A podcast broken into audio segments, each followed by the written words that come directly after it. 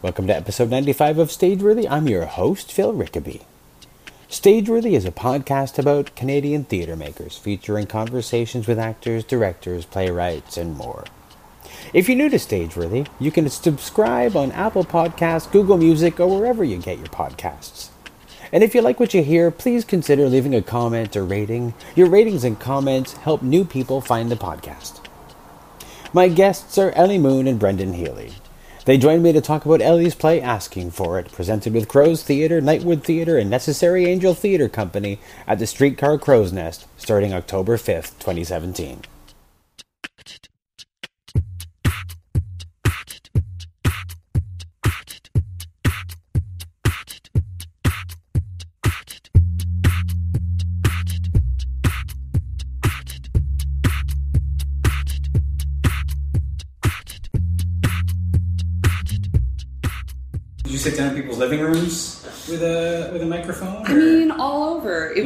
Of like um, most of the time it would be like we were already hanging out, and then I would bring up the play, and then I would say, "So, how do you feel if I record Hmm. this conversation?" And people would say yes or no, and uh, but usually yes, um, and that's how the interviews would come about. Can I ask you guys to Sorry. move your chairs just a little bit closer together? Sure. Yeah. Just, uh, not closer to Mike, but if we can like get you Oh yeah. both almost. I'm like- sorry, I smell so much, Brennan. Oh, it's okay. Okay.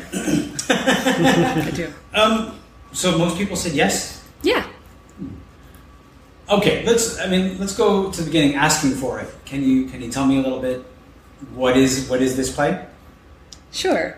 Um, it's a play that uh, I began working on when I was 21 and the Ghomeshi firing first happened.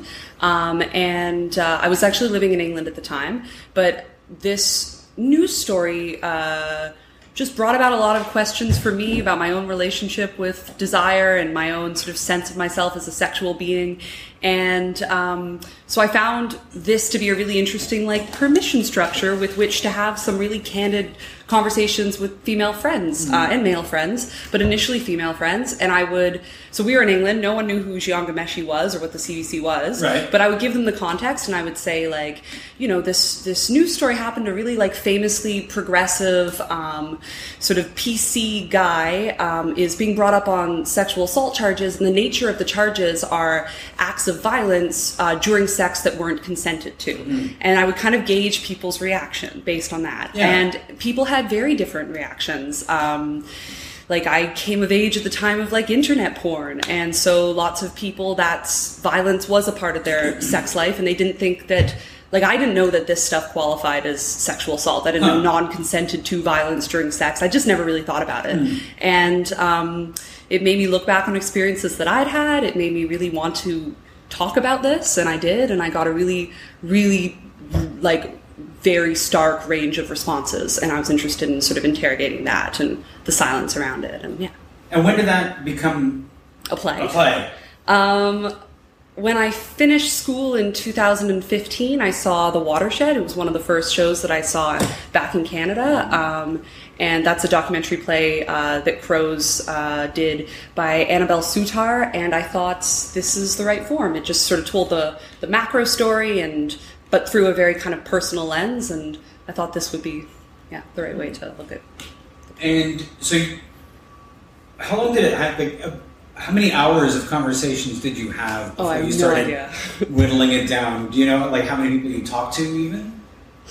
Over a hundred, like Yeah. maybe a hundred and fifty. Lots of long, people. How long were those conversations on average? You know, there's some of them. One that made it into the play is exactly the like length of the length of the, a page, so Uh-huh. like sixty seconds or something. and then there's ones that were like, you know, we talked for hours, and I just like, you know, listened to it through afterwards and picked out parts, and yeah. And I should say it's constructed. It's not like it's not pure verbatim. Not pure I, yeah, it's edited okay, and yeah. stuff for meaning. um, how did you approach these people? Like, how did you find them, and how did you get them to talk to you about these things? Yeah, I mean, the, like it's interesting, like the the sort of asking for consent to talk about consent. Um, I did. Mo- I did mostly. I started with my inner circle, and then I like got farther and farther out. Um, but when I was pretty much all the conversations, other than the ones with academics, um, I didn't ask their consent ahead of us hanging out. We were already hanging out and got on these topics, and then I asked if they could be recorded.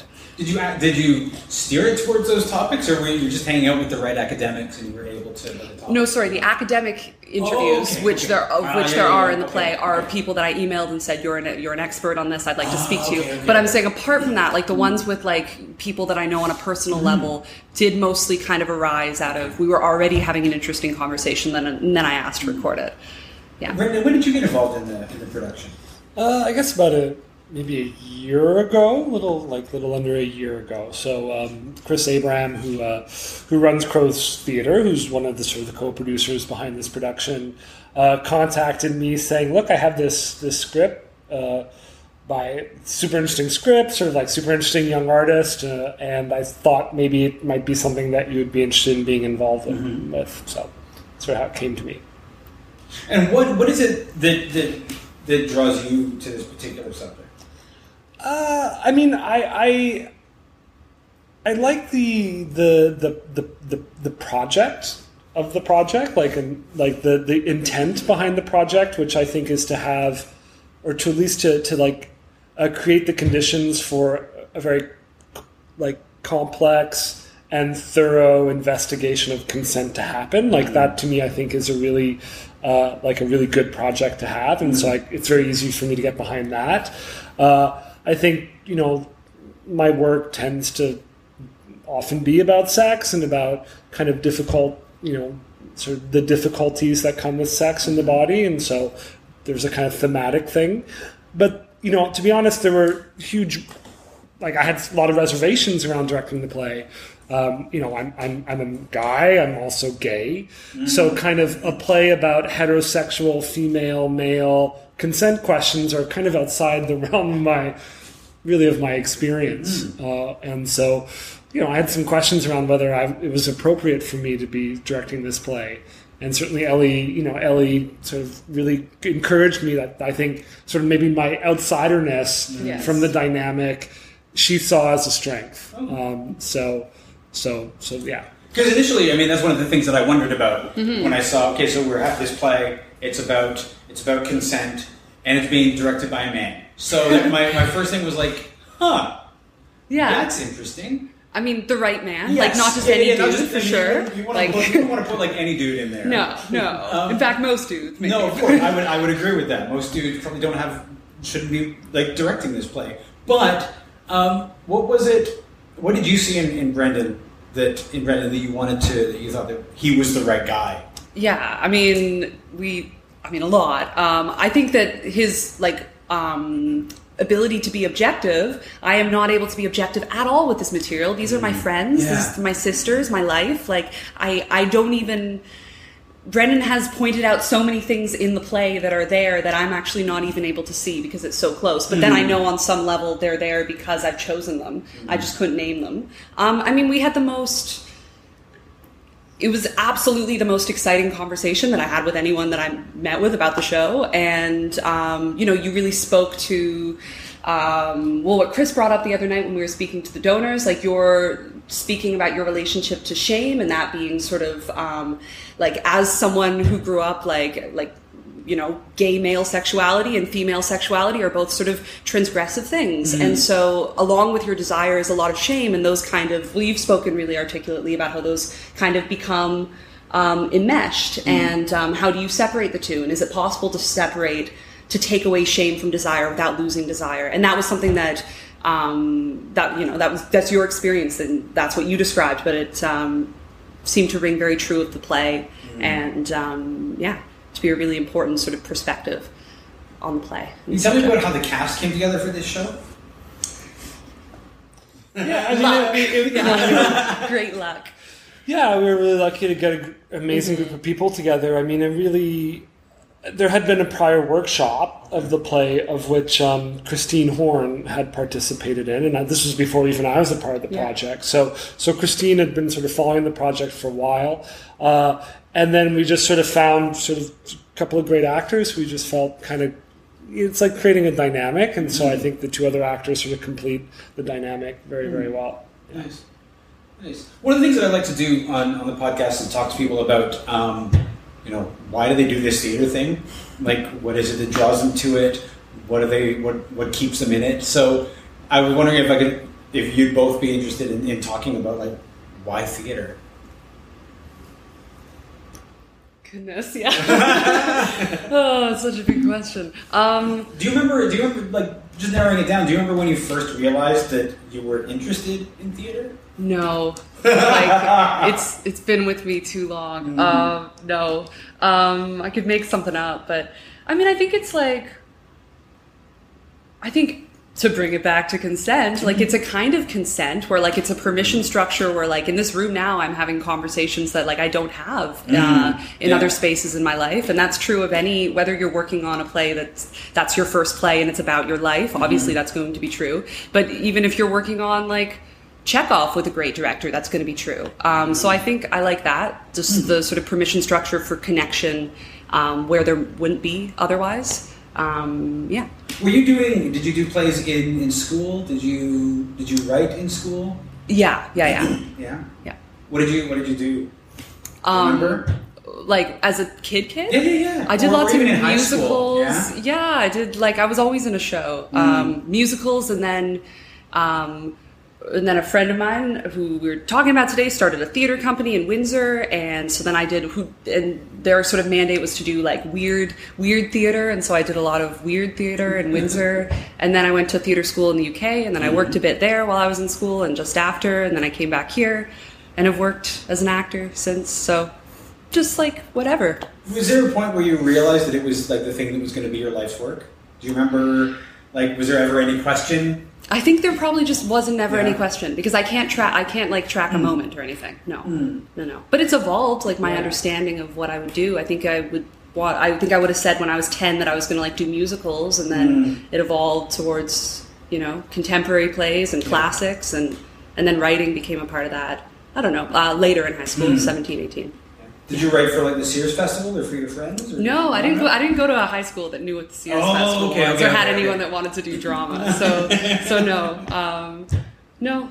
But I, I had a really big experience when I was seventeen, um, and I like I lost a friend, and there was a lot, lots of kind of around that um, that I couldn't speak to someone about, and so I wrote this play, and I remember just really mattering a lot to me, but. Mm-hmm.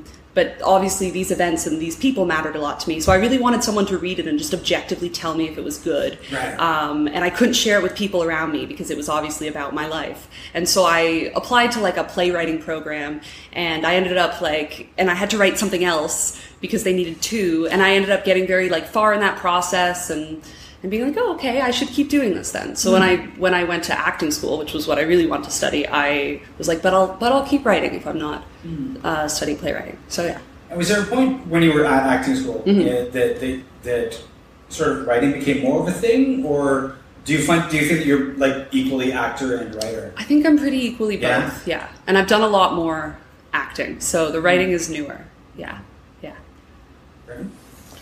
Yeah. Um, oh yes, so why theater? I mean, well, uh, well, my theater origin story is um, kind of I think helps ground sort of why theater for me. And so I, I didn't grow up in a family that went to the theater at all. It wasn't very much part of my my world. And uh, for some reason, when I was thirteen or twelve, my my mother enrolled me in some summer theater thing for. I'm from Montreal, and it was like a, kind of like a it was like the 80s and there was like lots of like programs for young people to kind of get them off the street to do things.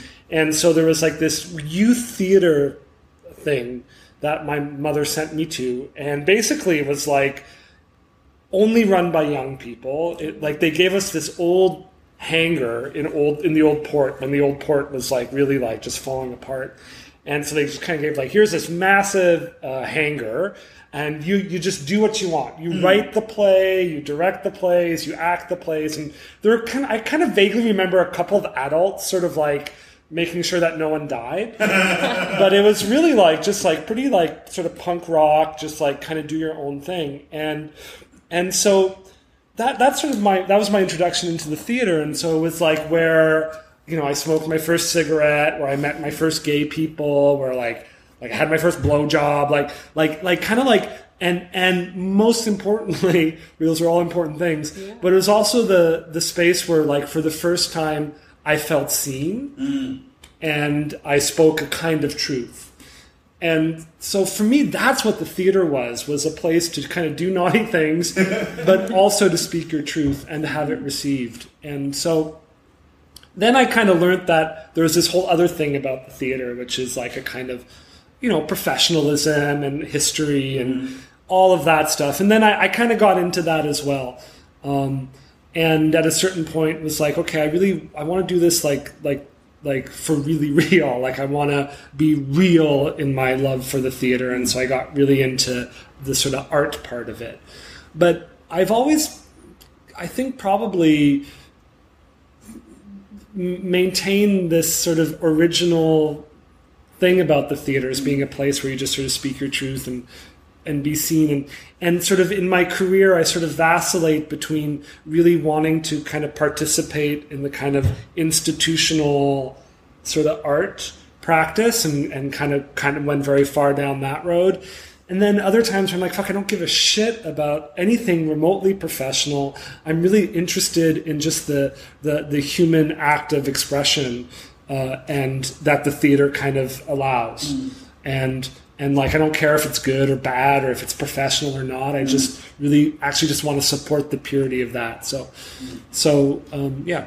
Was there ever a point where you made the decision this is what you're going to do with your life that you realized it was a possibility? Yeah, I mean, Because I, when you're a yeah, kid, you, don't think it's that, just like, this is real. Yeah, you do. Grown-ups Yeah. are doctors and teachers and, and other things that involve suits.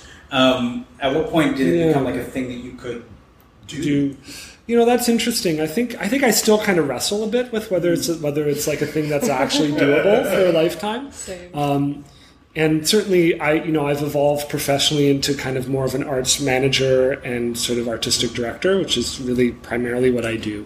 Um, but I think I think probably like to be completely honest, like the Muppets were as someone like I didn't know any my family didn't know artists. Yeah. Like for me, like my the only image that I had of what life in the theater was was like the Muppets and and then this like this youth theater thing. So I think that's kind of probably I don't know that that was the moment or that was the thing that made me think it was possible that like a group of kind of well I guess conceivably adults you know are engaged in this make believe thing and are kind of sort of living together making money. I don't know. Mm-hmm. Um, the, the the notion of a professional theater artist is still something that I uh, I, I wrestle with a bit as, as it actually being a possible thing and whether um, you know depending on, on your sort of background whether it's like you have kind of an availability of funds that allows you to kind of just have a,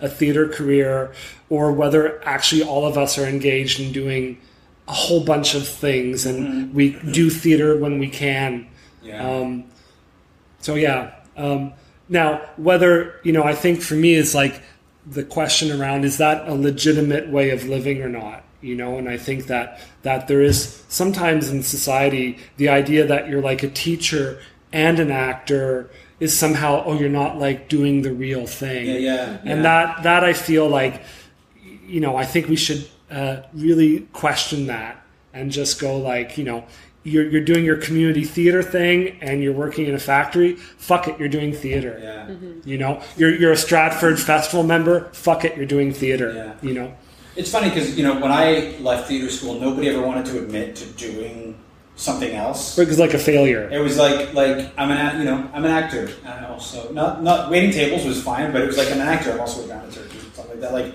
I know people who were like stage managers and they're like tell tell anybody that I know how to stage manage or like don't tell anybody that I also do lights or like any of the other things that we might do on the side because it was like if word got out that they did something else, nobody would take them seriously as an actor.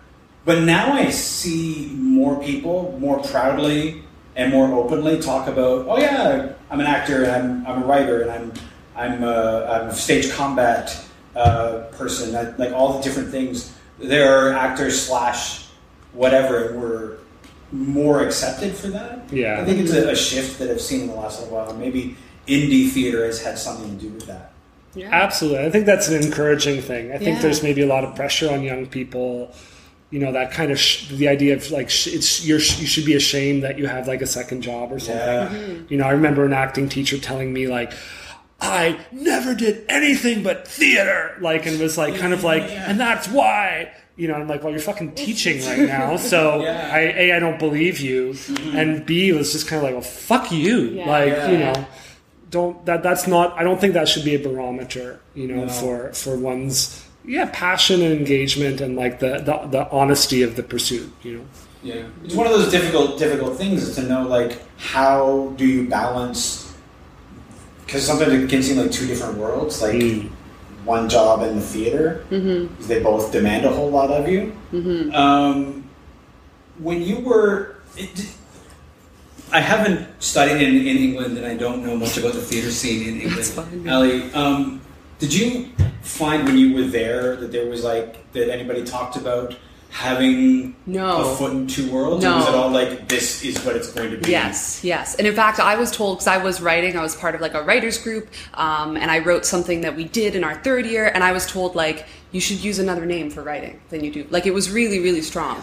Yeah, yeah, yeah. And um, one of the things that really drew me to coming back to Canada and to working here is that I, yeah, I want to do, I kind of want to do everything. I want to direct. Yeah. I want to dramaturg. I want to like produce. I want to write. I want to act. And um, I like that that's seen as a strength. Like in the world, the Toronto that I've known, that's seen as like a, a strength uh, to wear many hats, not as a failing. I'm seeing it so much more and more like, just over the last few years Mm-hmm. as as Fringe and other other festivals start to become more important to the theater career that people are more able to admit to those sorts of things. Yeah, yeah. Sounds like sounds like the when you were in England they were a little bit they were behind a little bit. They're, yeah, they're, they have a lot more history. Like the weight of history is much heavier there, and so the kind of theater that, uh, like, that's written and that's produced there is different and not as exciting. I think. I want to. I want to ask a stupid man question um, Mm. great, about please. about uh, uh, asking for it Yeah. because I'm a stupid man. Um, in terms of because when I hear as a stupid man, when I hear that a play is about consent, I assume it is not for me. Uh, yeah, that yeah. that this is not a play. First off, because I'm stupid, I think um, it's not a play that I need. That is, like I'm not going to be welcome there. Oh. And I feel like, and I wonder if like you know, because I'm stupid, that it's not speaking to me at all. right, right. Um, how am I wrong? As a stupid man, how am I wrong? yeah. Well, we've had some interesting conversations, like in the room, about how like the play was workshopped publicly, and there was a really generous like feature written about it in the Globe uh, by Simon Houpt. Um, and so people knew of the title and the fact that like, oh, you wrote this play about consent without having seen it. Like I've come, my whole year has been spent sort of like meeting people and then being like, oh, like you wrote that, you wrote that play, right? And I absolutely am being like, you know, struck with exactly, you know, the sort of assumptions that you just articulated. Um, you know, I think the play wouldn't be very interesting if it was just me sort of standing on a stage wagging my finger, being like, "Boys, you can't touch me unless I say this, this, this, this, this." Like that's Right. not really what the what the play is about at all. We're having just much richer discussions about. Um, about desire and, and surrender and like the relationship of surrendering sexually with being sexually liberated and how we kind of understand both of those things um, yeah t- today at a, at a time when we're having like lots of conversations around um, protecting women and and uh, how do women actually express what they want within that? Um, so uh, and you know a lot of men are spoken to in the show. Most of my like person i feel like such a like i have lots of like friends that are men but like most of my friends actually are men. And um, i have much i was raised by a single dad. I have much more access to men in my own life and um, you know men were there are lots of men in the play that represent ranges of perspectives and it's a yeah it's um i don't know what else to No, say no, when, when you were doing those interviews Yeah. and you're talking to Yeah. men, was there something that surprised you about the way that men look at consent? Um, I think I was disappointed at one point. We got past this, but at one point, we were just talking about this today as well. Um, at one point, I felt like when I spoke to women, they would tell me things that surprised them and that they were ashamed of, and that's kind of what I was going for, like to really just like look at at at, at shame and um, and men uh, were like less forthcoming, and they were far more. I felt giving me um, the sort of answer. I think making an assumption about what the play was going to be, um, and giving me answers that just were less authentic, and um, and so I think I became I think I became attuned with how difficult it is for men to be vulnerable. Um, and yeah, so that was something that surprised me and that I learned. Do you think those men were telling you what they thought you wanted to hear? Yeah, yeah, absolutely. And I think that's completely understandable. Like Yeah. we're living in a, you know, in a very kind of like, you know, PC like censorship kind of point and Yeah. it's yeah. Yeah. Were there were there any guys who were able to tell you that what you felt like was more uh, more authentic truth? Eventually, Yeah. yeah. Not as many as women, um, which is interesting because we talk about you know the weight of cultural shame being on women mostly. Um, but but yeah, eventually. It's interesting because I think that I mean everybody always talks about how guys are always talking about sex, but guys aren't talking about sex. Yeah. No. Yeah. No. Guys are guys have an extreme amount of uh, uh, shame Yeah. about sex, so I can imagine people not wanting to be completely honest about it. But Oh, absolutely. yeah. Um, did, did women tell you anything that surprised you? Oh yeah. yeah, I mean, ma- like mainly it just surprised me that like I have I have sisters, I have really close girlfriends, and it just sort of surprised me that we hadn't had these conversations before. Um, that was the main thing that we that our the extent of our conversations about sex would be like, oh, so you had sex with him? Yeah. How was it? Good. And like that was kind of it. Huh. And to it was the first time that I was being like, so what's good for you? What do you, what's good for you? What do you like? And yeah, and it surprised me, and it also um, it surprised me how much people wanted to talk about it. Like I, I kind of felt like, oh, I don't want to pressure you into being in my consent play, but in the end, people were really like welcoming of of the conversation. So yeah, So almost like they were waiting for a chance, somebody to give them like permission to, Yeah, to, to yeah. tell stories. yeah. Brendan, did something has something surprised you about about this play? a lot of things. I mean, surprise and, and yeah. I mean, I think the the one of the surprises. You know, I'm I'm 42, so so I'm from a different generation, and I am surprised by the the lack of clarity that this younger generation has around sex. I think I had a kind of idea that you know, growing up as a millennial, like that there was a level of conversation that was maybe a bit more honest. The kind of there's also just like an availability of information that I didn't have access to when I was coming of age sexually. So to kind of like listen to pe- to, to young people sort of attempt to articulate desire with the same sort of uh, like inarticulatedness was like a bit surprising to me. I thought I thought I thought this generation might be a bit more uh, able to identify what they wanted and then to communicate that. Yeah. Um, which you know, which, yeah, that surprised me, but I think indicates just a kind of aspect of the human condition in relationship to sexuality. You know that. Um, and then I think the other thing that sort of surprised me is is um, the the the that that you know I, I sort of came into this play thinking male sexuality was very different from female sexuality and thinking that gay sexuality was very different from heterosexuality and there obviously are differences but but i am actually surprised by the actually how familiar like how some of the young women feel, how some of the young men feel. Like it's like it's all actually quite familiar, uh, which is you know I guess for me a bit of a like who kind of considers himself like kind of like a really sexually kind of liberated Yeah. gay guy. A bit like oh wow I'm really relating to this like 22 year old straight dude, like really relating to him, which is not at all what I would think. It's almost like it's more about the human condition rather than Yeah. uh, uh, sexuality. Yeah, and exactly, and that desire and our relationship to desire, our relationship to our bodies, and then our relationship to other people's desires and bodies, mm. like really are are our core are, are a core to our condition, mm. and and that that is just like that's just like a basic thing. You know, Yeah. that transcends generation, transcends gender, transcends sexual preference, orientation. Mm-hmm. Like it, it really uh, is something that really connects us. The, the problems of desire in the body. Mm-hmm. You know.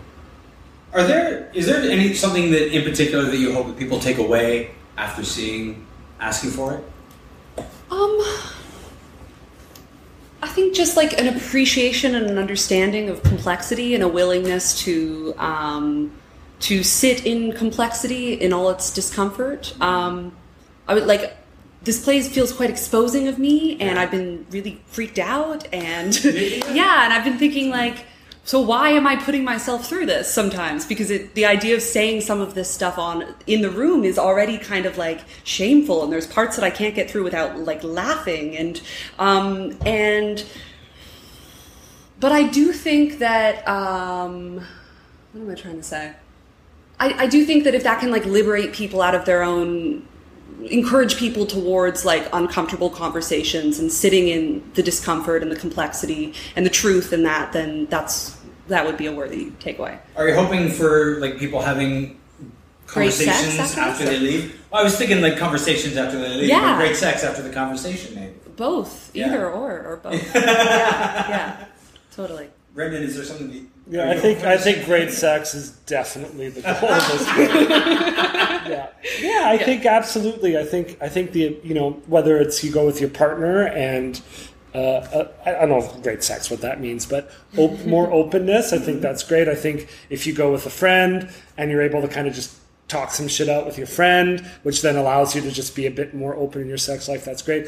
I think it's an awesome play to go with your kid. Mm, you know, oh, okay. like I think it's mm-hmm. like I think it's a great like just a great way to just because it just puts it it so successfully puts out a whole slew of questions on the table in a really authentic way that I think it's a really great I think it's a really great play to see with like your your, your son or your daughter. I hadn't even considered uh, parents bringing children to it. Like I thought about. Yeah, I mean I don't know about No, children, no, no, no, but like no, like your like your like your, your- your your teenager, adolescent. yeah, yeah. Yeah. If you can manage Yeah. to drag your adolescent to the theater, then that, that like talking about consent is probably a really great, you know, uh, Absolutely. thing to do. And it, that wasn't something that I'd considered uh, uh, yet. Um, have you hoped for that too, Ellie? Oh yeah, absolutely, absolutely. Um, and uh, and and hopefully this gives it a, a vocabulary, the same way that I was able to say like, oh, the Ghomeshi story were these facts, and can you respond to those? And in that, I can understand, you know, something in my life, like. Mm-hmm.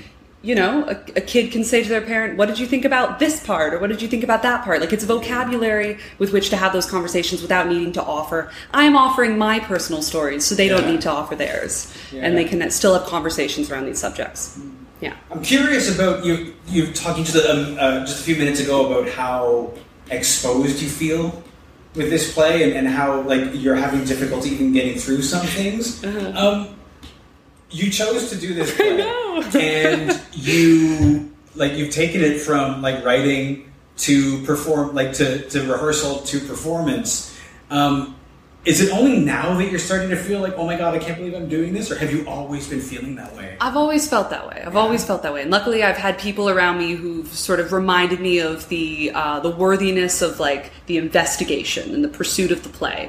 Um, so yeah, but no, I've al- I've always felt that, and uh, and it's good. I'm- I'm glad that I've been like supported and and you know and pushed along, and like and that I've obviously pushed myself along enough. What's your? I mean, how long do you have to? The play opens uh, when October sixth. October Yeah. sixth. So you have a little bit of time. Seventh, but we Sixth start previews on the fifth. Okay, okay. Yeah. Um, and so you have a, a, a like couple weeks, maybe a week or so, to to manage to to get through this stuff. How does that feel? Like you feel like you want to throw up or something? Yeah, yeah, yeah, definitely, definitely. But it's also thrilling. yeah. Yeah, so Well, there is something about like telling something that's so personal that that Mm-hmm. does bring out the vomit in a performer. We're used to hiding behind, like we're finding a truth, but also like, not me. yeah. I'm yeah. just performing this thing, and when it's your words, Mm-hmm. it's it can be very uh, like performing it is very terrifying.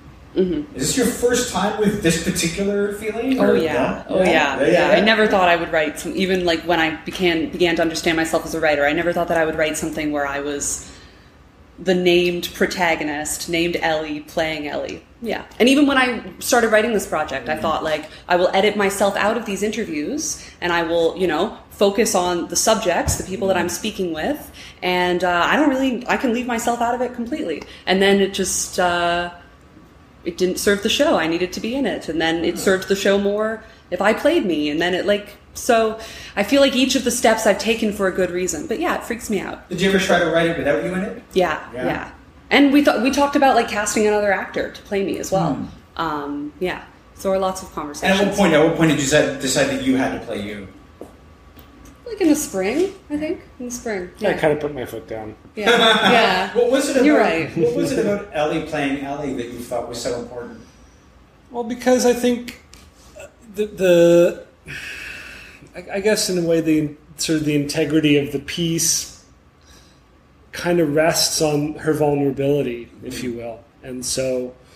I mean, apart from the fact that she's like a very compelling actor and and and a, like an amazing presence and on stage and all that, I just felt that for the piece to work, like you kind of she kind of had to put herself in, in that position mm-hmm. for for it to I think resonate fully as a as a piece of theater and you know so so yeah. You know I, yeah. And it just seems it would seem weird. It just it also just seemed bizarre like what like like like some weird Woody Allen kind of thing where like you know K- Kenneth Branagh is obviously playing Woody Allen but it's just like this it's like it's weird it Yeah. would just be weird Yeah. Lots of people who will see the show will know me and know that I'm an actor and that I wrote this play and yeah, so it would have been weird. It's been No, that would've been uncomfortable. weird. Yeah. Yeah. Yeah. So everybody probably would afterward would be like, the show would end, they'd immediately look at you. Yeah, yeah, exactly, exactly. and this way too, it's like a way of telling the audience, like, I'm okay with this. You know, like, um, I am, like, yeah, I'm okay with how exposed I am. Whereas if it's someone else, then yeah, you could worry for, Yeah. you could worry for like the character, as in me, as in the writer. Yeah, yeah. What is there something you're most afraid of in performing this show? Yeah, there's sections. Like there's just sections that just make me wildly uh, uncomfortable. Is it shame? Is it what people Yeah. think of you? Is it like? Is it? I think um, it's just the conditioning of shame of shame around like I'd say female sexuality, but sexuality generally, where it just feels extremely improper to say some of these things out loud. Yeah, yeah. Uh-huh. But then we have to interrogate why does it feel improper? Or, Like where, like who is the silence around sexuality?